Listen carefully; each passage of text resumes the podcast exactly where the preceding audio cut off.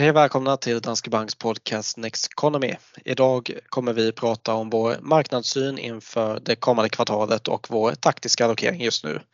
Så idag som vanligt när vi gör de här avsnitten så fokuserar vi enbart på vår senaste house view. Så veckans fråga och veckans aktuellt och veckans tankefel eller studie är tillbaka nästa vecka eller nästa gång. Det är om två veckor. Bra, vi ska börja och eh, säga några ord om utvecklingen hittills i år.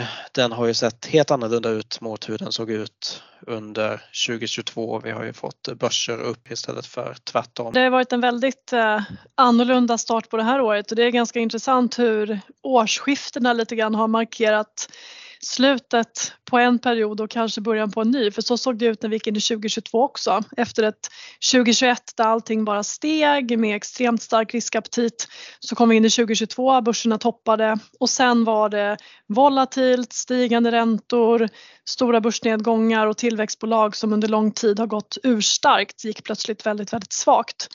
Och tittar man hur det ser ut på den här sidan årsskiftet så har vi fått en väldigt bra start på året och ehm, det som gick sämst under 2022 har ju gått bra nu. Så att exempelvis så ligger ju tekniktunga Nasdaq-index i topp med en uppgång på drygt 10% i år. Men även Stockholmsbörsen som var en av världens sämsta aktiemarknader 2022 har gått bra. Vi har fått 9 i avkastning ungefär när vi spelar in det här då och eh, det motsvarar ju faktiskt en hel genomsnittlig årsavkastning. Så att en, en riktig revansch för fjolårets förlorare måste man väl ändå säga. Ja absolut och vi kan ju se andra förlorare som har gått starkt, inte minst tillväxtmarknaden då sen Kina öppnade upp ekonomin och det kommer vi med till senare också. Vi kan också se det i tillväxtbolagen men det var det du var inne på där med Nasdaq att tillväxt kontra värde, där har ju tillväxt eh, gått väldigt starkt hittills. Och det har ju eh. varit lite grann att räntorna har, räntorna har kommit ner lite åtminstone för amerikansk del del. Eh, men det har ju hänt rätt mycket på kort tid. För nu när vi sitter och spelar in det här den 24 februari så har ju räntorna kommit upp lite grann och vi kanske kommer tillbaks till det men, men man prisat om penningpolitiken lite och tittar vi på svenska och europeiska räntor så har ju de nått nya toppar faktiskt den senaste mm. veckan.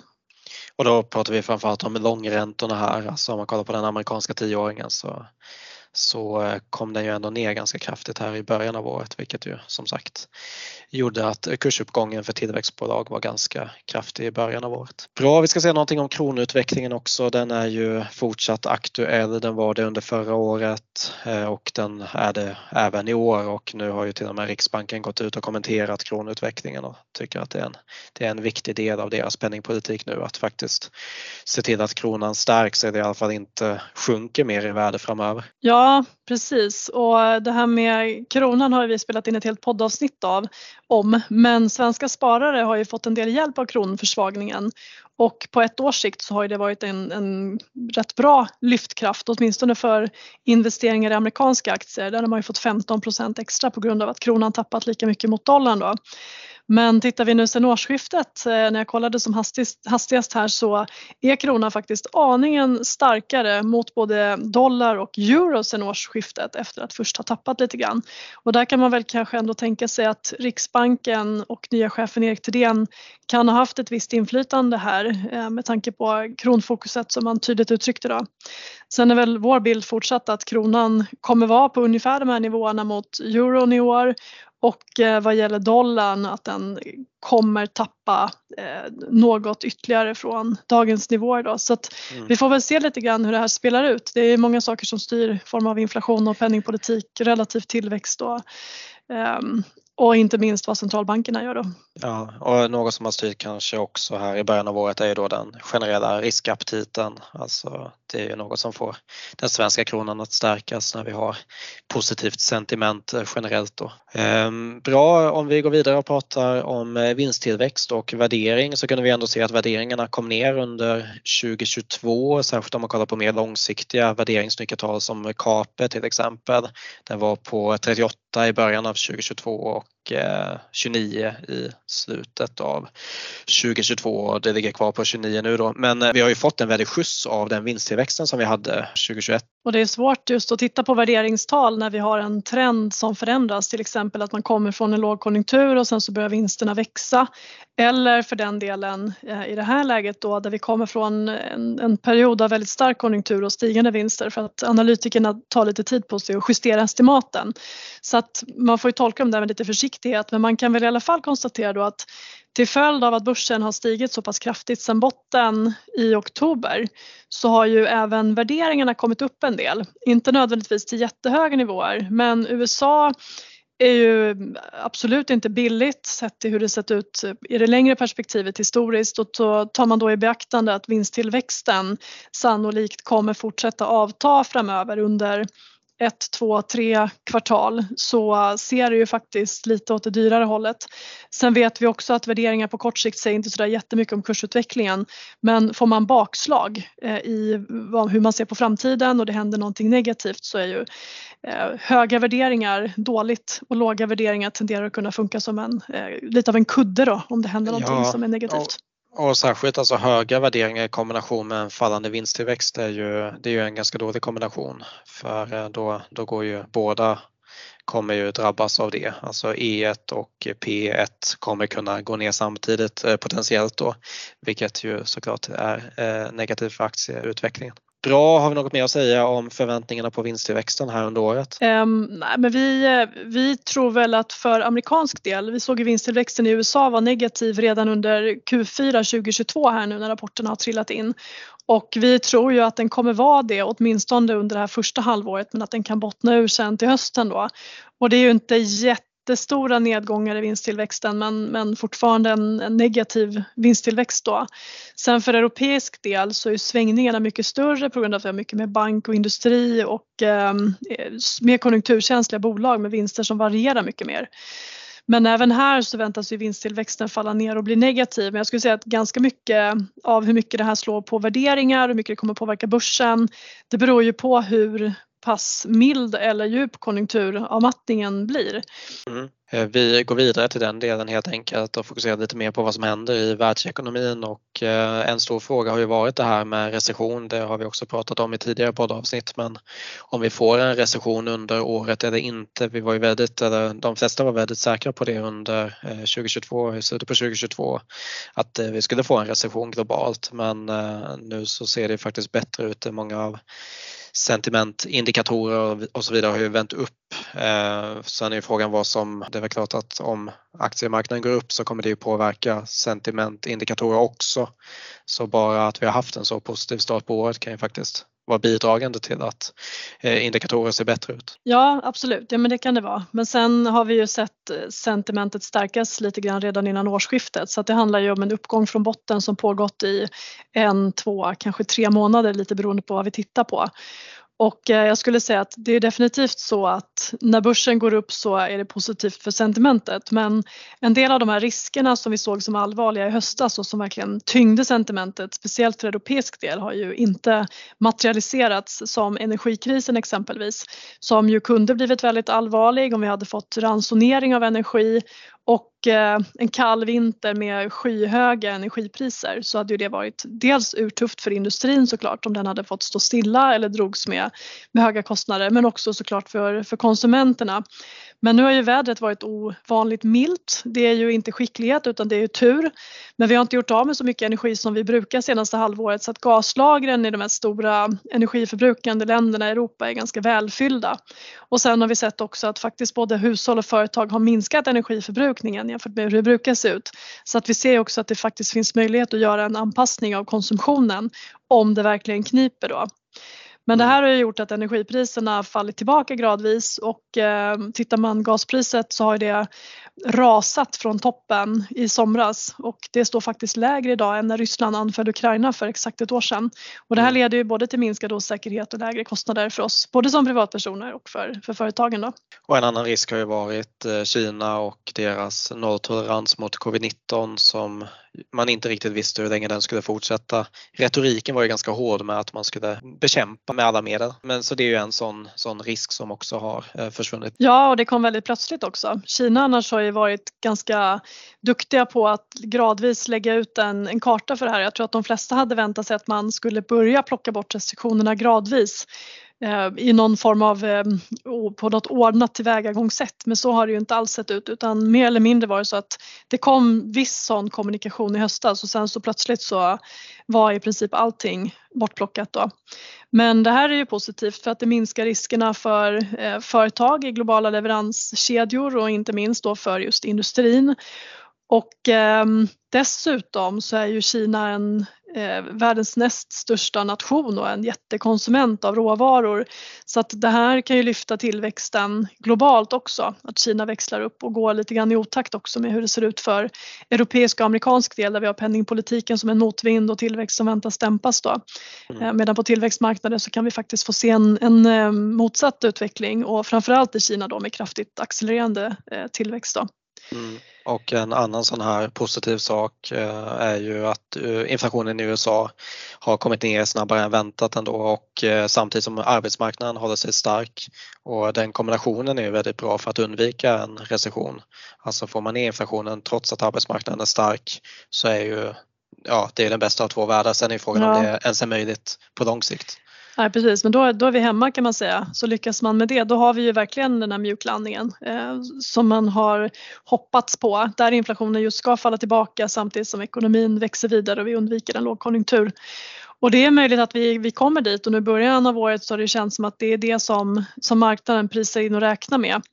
Och eh, vår bild är ju att USA kommer gå in i en, en mild recession och då kan man fundera på vad är det då? Eh, och det skulle man kanske kunna säga är två kvartal med negativ eh, BNP-tillväxt.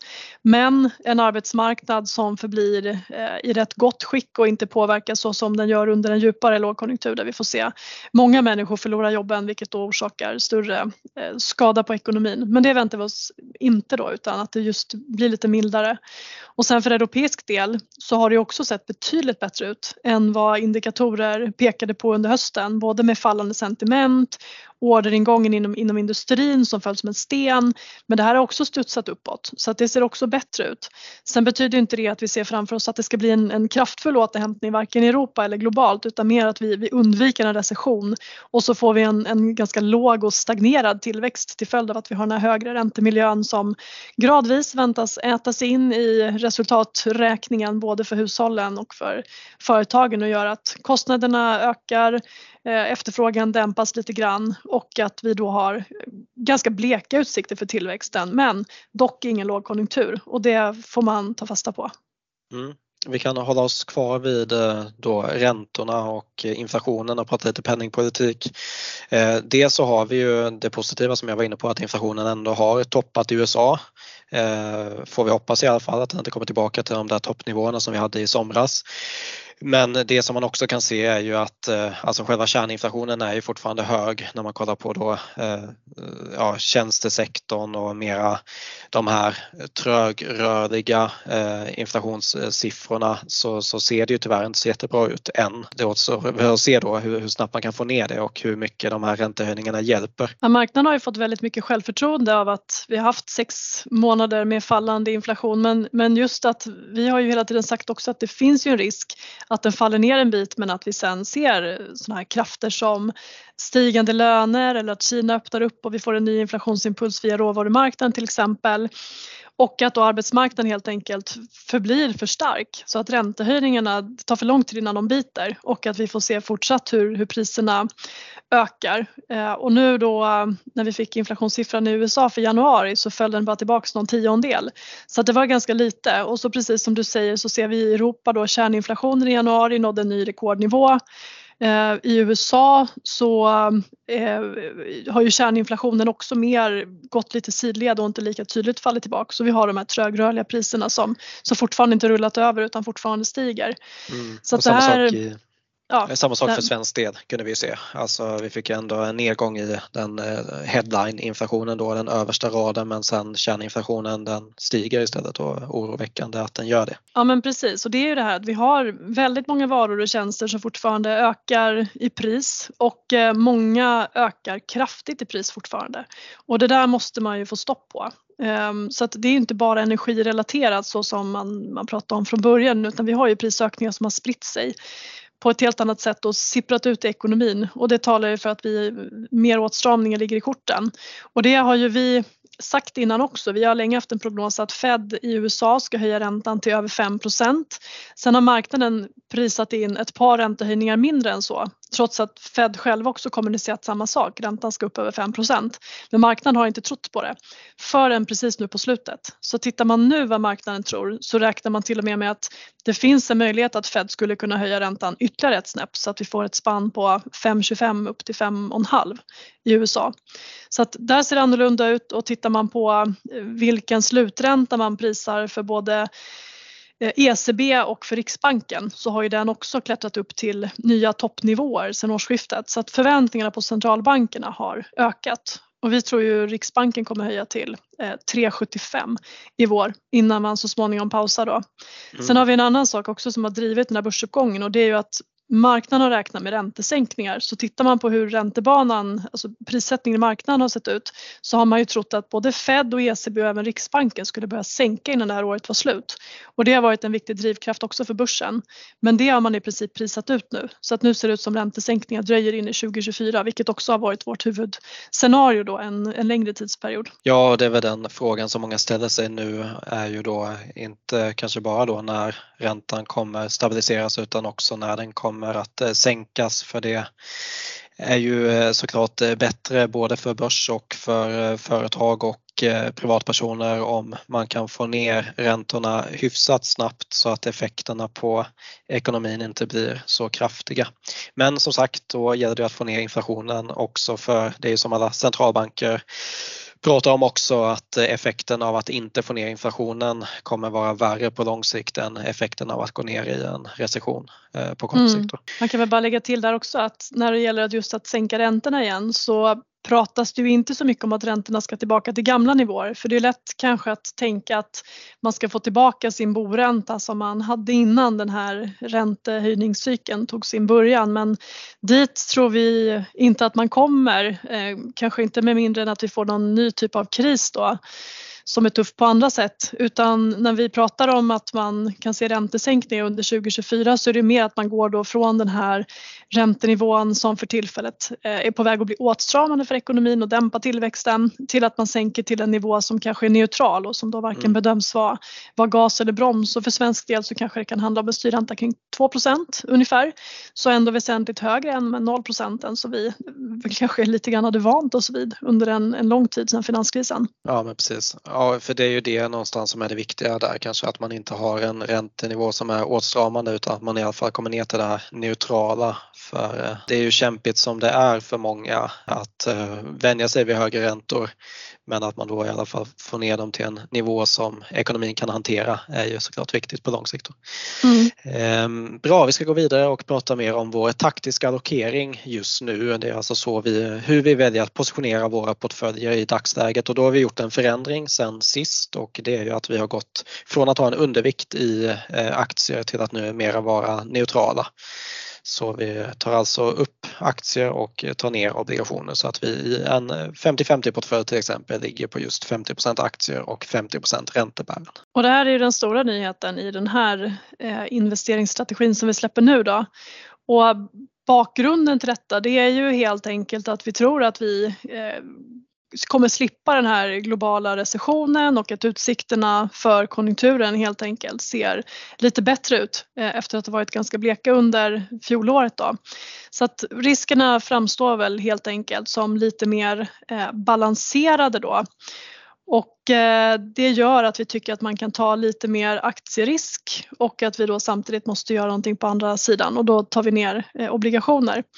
Men om man tittar på aktiemarknaden så måste man ju ändå säga att vi väntar oss ju fortfarande att det ska kunna bli volatilt framöver. Så det är ju inte så att vi väntar oss en, en kanske rak börsutveckling härifrån utan vi tror fortsatt att inflationen är så pass hög att det fortfarande finns osäkerhet kring hur snabbt den faller tillbaka och när den kommer tillbaka till målet. Det finns osäkerhet kring penningpolitiken och det finns osäkerhet kring hur väl konjunkturen står emot räntehöjningarna. Så att volatiliteten tror vi att vi får leva med. Men just att de här stora riskerna på nedsidan som vi såg tidigare ser vi ändå har eh, minskat. Mm. Och jag menar när man har en neutral vikt så innebär det ju egentligen att vi inte är helt eh, övertygade om att aktier eller då obligationer kommer ge den bästa avkastningen på 12 månaders sikt. Så det är inte som att vi blir jätteoptimistiskt inställda till aktier bara för att vi tar upp dem till en neutral vikt utan vi ser ju fortfarande riskerna som du var inne på. Det. Mm. Och här blir det ju viktigt tror jag både att hålla lite koll på eh, alltså hur effekten av penningpolitiken så småningom slår och då kanske framförallt mot arbetsmarknaden. För det man har sett påverkas redan det är ju husmarknaden. Både i Sverige och USA och i andra länder så har vi sett att den visar svaghetstecken. Men efterfrågan har varit stark och fler och fler människor har fått ett jobb. Så att det har ju varit en motverkande kraft. Men den, den ska man nog eh, eh hålla koll på då. Men som sagt vår, vårt huvudscenario nu det är ändå att låg, låg tillväxt, eh, lite negativ eh, vinsttillväxt för företagen men inte några stora fall som man skulle fått om vi hade fått en regelrätt lågkonjunktur och det tycker vi motiverar då att man kan ta lite högre aktierisk igen. Men sen har vi fortfarande fokus på kvalitet till exempel så att titta, leta eh, bolag, sektorer med starka balansräkningar, stabila kassaflöden och lönsamhet. Eh, det tycker vi fortfarande är eh, det som är attraktivt och samma sak egentligen på räntesidan. Mer, mer fokus kvalitet än, än hög risk. Mm. Och eh, om vi går vidare då med, med aktiesidan till att börja med så ska vi bara prata lite om vår regionsallokering och eh, det vi har och som vi har haft sedan tidigare det är ju en övervikt i tillväxtmarknader och en undervikt i Europa. Och vi var inne på Kina tidigare. Det har ju redan gått ganska starkt sen de började öppna upp där, så sen mitten av oktober, så av oktober så har ju ett, eh, ett Eh, tillväxtmarknadsindex gått upp väldigt kraftigt. Men fortfarande så är värderingarna ändå ganska rimliga i Kina och i tillväxtmarknader då givet tillväxtförväntningarna nu när man öppnar upp ekonomin. De har ju den här återhämtningen som vi redan har haft i västvärlden, de, de har ju den kvar framför sig och vi hade en väldigt fin utveckling de här eh, 2021 när vi öppnade upp eh, på allvar. Mm. Och något liknande kan man ju tänka sig att vi kommer se i Kina nu också. Och då är det ju både det att det kan finnas ett, ett uppdämt konsumtionsbehov men sen har det också utlovats stimulanser och tittar vi på inflationen i Kina så är den fortfarande låg så att där har man ju möjlighet att stötta efterfrågan även bostadsmarknad med såväl penning som finanspolitik. Så att den kombinationen tror vi kommer vara positiv då och att vi skulle kunna få se en BNP-tillväxt i Kina som eh, överstiger 5% i år. Så att det, det, blir lite grann i, i motsats till hur det ser ut i västvärlden. Sen så väntas ju det här också spilla över på andra tillväxtmarknader så att vi har inte bara en övervikt i Kina utan det är tillväxtmarknadsindex är viktigt att betona. Sen är ju Kina störst där med ungefär 30% av index. Men om Kina växlar upp så är det ju så att Kina har ju väldigt mycket handel med andra asiatiska ekonomier så att det här väntas dels ge stöd åt eh, andra asiatiska länder, företag och börser. Men sen som vi pratade om tidigare också, Kina är en, en stor konsument av såväl metaller som olja och gas och det här innebär att även råvaruexporterande tillväxtmarknader faktiskt kan få viss hjälp av att Kina öppnar upp i år. Så att vi tror tillväxtmarknader kan vara intressant och tillväxtmarknader överlag också, de ligger längre fram i hela den här cykeln med eh, inflation, den tog fart tidigare där, man kom igång tidigare med räntehöjningar så att under 2021 när vi hade den här fantastiska skjutsen i utvecklade ekonomier så såg vi redan då hur penningpolitiken faktiskt på tillväxtmarknader stramades åt. Och det betyder att man, man ligger före den cykeln så att vi tycker det här spelet eh, mellan var man ligger någonstans med räntehöjningar, inflation och tillväxt ser mer intressant ut eh, på tillväxtmarknader generellt med mm. stöd av Kina. Då. Och sen, eh, ja vi finansierar alltså den där övervikten i tillväxtmarknaden med att ha en undervikt i Europa och eh, det är ju en undervikt som vi har haft ett tag och som många andra har haft också men den har ju faktiskt varit felaktig eh, för Europa har gått väldigt starkt. Men ehm, som sagt, vi, vi håller kvar den här Europa-undervikten. Vi tycker väl ändå att den är något omotiverad den uppgången som vi har sett på europeiska börser. Ja, den, den kanske gått lite för långt framför allt. Så jag, jag, kan väl tycka att om man tittar på varför Europa gick så bra under fjolåret så hade vi till en början mycket att eh, i ett europeiskt index så har vi till att börja med väldigt mycket defensivt som stod emot bra, som utvecklades väl under hela 2022. Så dels var det den defensiva tilten och sen så har vi mycket värdebolag så att lågt värderade bolag med starka balansräkningar som också klarade stigande räntor bra. Så att det kan man väl tycka var motiverat då. Och sen så såg vi under hösten ytterligare en lättnad för Europa när vi slapp den här gaskrisen. Så att man kan, man kan absolut förklara att Europa har gått så bra. Eh, sen så tycker vi kanske fortfarande då att tillväxtutsikterna är ganska bleka och eh, en låg och stagnerande tillväxt är ingen positiv eh, utsikt. Gaspriserna har fallit tillbaka från toppen men de är fortfarande höga om man ser på det här ur ett historiskt perspektiv och går tillbaka ett par år i tiden. Sen värderingen har kommit upp ganska kraftigt också då samtidigt som den här cykliska vinsttillväxten i Europa väntas avta framöver och ECB väntas fortsätta strama åt med räntehöjningar under eh, en tag, ett tag framöver. Så att vi, eh, vi behåller den här undervikten i Europa och tycker att tillväxtmarknader ser mer intressant ut för tillfället. Eh, ja, som du var inne på där så det är ju mycket defensivt i Europa som är hälsovård och dagligvaror och den typen så man får ju en något annan exponering om man då istället investerar i USA som vi varit inne på tidigare. USA är ju fortfarande en neutral vikt som vi har i portföljerna.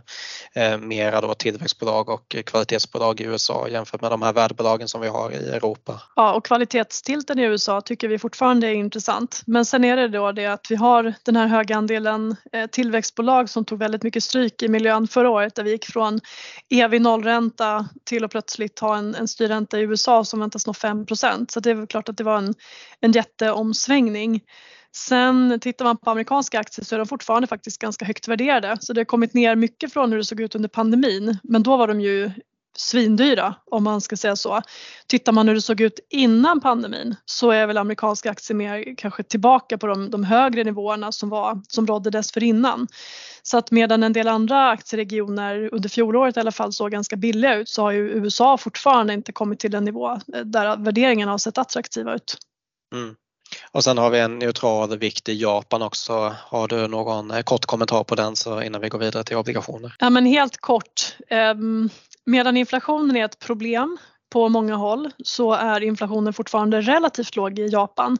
Men lite fart har den ändå tagit och eh, för japansk del så är inte det så tokigt att få se eh, hur företagen äntligen kan höja priserna lite grann. Och vi ser också att det spiller över på att man får lite löneökningar.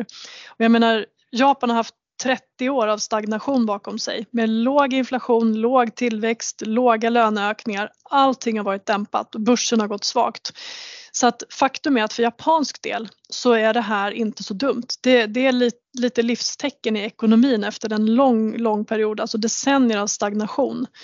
Och tittar man på hur det ser ut både för, för konsumenter men också för företag så har man, man har ganska mycket sparande, eh, i, eh, inte på börsen så som vi sparar här utan det finns ganska mycket eh, cash helt enkelt. Och börjar man se att det faktiskt finns tillväxt, att man kan höja priserna lite, att det händer någonting så finns det möjlighet också att man kan, eh, man kan börja använda det där. Så vi tycker att Japan ser faktiskt lite intressantare ut än vad det har gjort på ganska lång tid. Bra, vi ska gå vidare till räntedelen och eh, där har vi ju en helt annan eh, potential nu än vad vi hade under 2022 och särskilt i början av 2022. Så eh, det vi gör fortsatt som vi hade tidigare också det är att vi behåller övervikten i då svenska obligationer där vi har OMRX Total, alltså svenska stats och bostadsobligationer. Och sen har vi då också en övervikt i investment grade företagsobligationer och sen en undervikt i mer riskfyllda obligationer som high yield och tillväxtmarknadsobligationer. Men och det är väl också en anledning till det är ju att förr så hade vi ju det här att man hela tiden behövde gå längre och längre ut på riskkurvan för att få avkastning. Men nu kan vi faktiskt hålla oss till de mer säkrare tillgångarna men ändå få en avkastning. Vilket ju då kanske i en miljö där det fortfarande är ganska osäkert kring konjunkturen så känns det ganska värt att inte ta för mycket risk i räntebenet. Mm. Ja men det är, ju, det är ju ganska fantastiskt och det här rör ju mycket till att centralbankerna både har höjt räntorna men sen så har vi också sett hur stödköpen har trappats ner eller avslutats så att man, man drar ut likviditet. För jag menar, man pratar om det här med, med vad man är på riskskalan så hade vi under en lång period jätteaktörer på marknaden, alltså centralbankerna, som köpte obligationer utan vinstintresse utan de, de hade ett mandat att ligga och köpa för massor av pengar månad efter månad efter månad efter månad och det tränger ju undan andra köpare och bidrog till att pressa ner räntorna över hela skalan. Men i dagsläget då som sagt har vi betydligt högre räntor och eh, om man tittar hur det ser ut i ett svenskt obligationsindex så ligger räntenivåerna på ja, 2,7 procent ungefär. Och det är klart att eh, så en, en så pass hög, om man får säga det i ett historiskt perspektiv, ränta framstår som, som mycket mer attraktivt än det vi har erbjudits de sista tio åren. Eh, och vår, vår prognos är ju att svenska räntor det är inte säkert att de toppat än. Vi har sett press uppåt på slutet och de, de kan säkert bli ännu lite högre. Men så småningom så tror vi ändå att de kommer toppa ur och vända neråt och eh, då kunna ge en, en liten positiv kurseffekt också för investerare utöver den här löpande avkastningen som man faktiskt kan få. Mm. Eh, mot bakgrund av dagens räntenivå. Då. Ja, och om man kollar på investment grade och företagsobligationer så har vi ju ännu högre räntenivåer i eh, den typen av obligationer och eh, skillnaden mot statsobligationer vad gäller risken är ju inte den är ju inte så eh, stor den skillnaden om man då jämför med till exempel high yield eller tillväxtmarknadsobligationer så man får ganska mycket för att eh, investera i, i IG-obligationer just nu. Ja, räntenivåerna där i ett globalt index ligger på 4,6 procent ungefär så att det är ett par procentenheter över vad vi får på ett eh, statsobligationsindex eller ett, ett vanligt ränteindex då med bostadsobligationer också. Ehm, så att det, det är ganska mycket bättre och samtidigt då så har vi den här höga kreditkvaliteten och som sagt vi, vi gillar eh, hög kvalitet framför låg kvalitet. Så ehm, får vi då volatilitet på marknaden, kanske förnyad konjunkturoro i perioder så kommer det slå relativt sett hårdare mot både high yield och tillväxtmarknadsobligationer. Så att det vi gör nu det är ju att vi tar upp risken lite grann, vi höjer aktievikten lite med fortsatt fokus på kvalitet. Vi gillar tillväxtmarknader där vi ser att det finns potential tack vare att Kina öppnar upp och sen så på räntesidan så behåller vi också fokus mer på stabilitet snarare än att öka risken. Så att vi, vi mm. försöker fortfarande ha en ganska eh, balanserad risk i, i portföljerna och eh, vi tycker fortfarande att det finns så pass mycket osäkerhet att vi, vi tycker inte att aktier ska upp till övervikt utan eh, ett, Ehm, en mer, mer balanserad risk helt enkelt. Mm.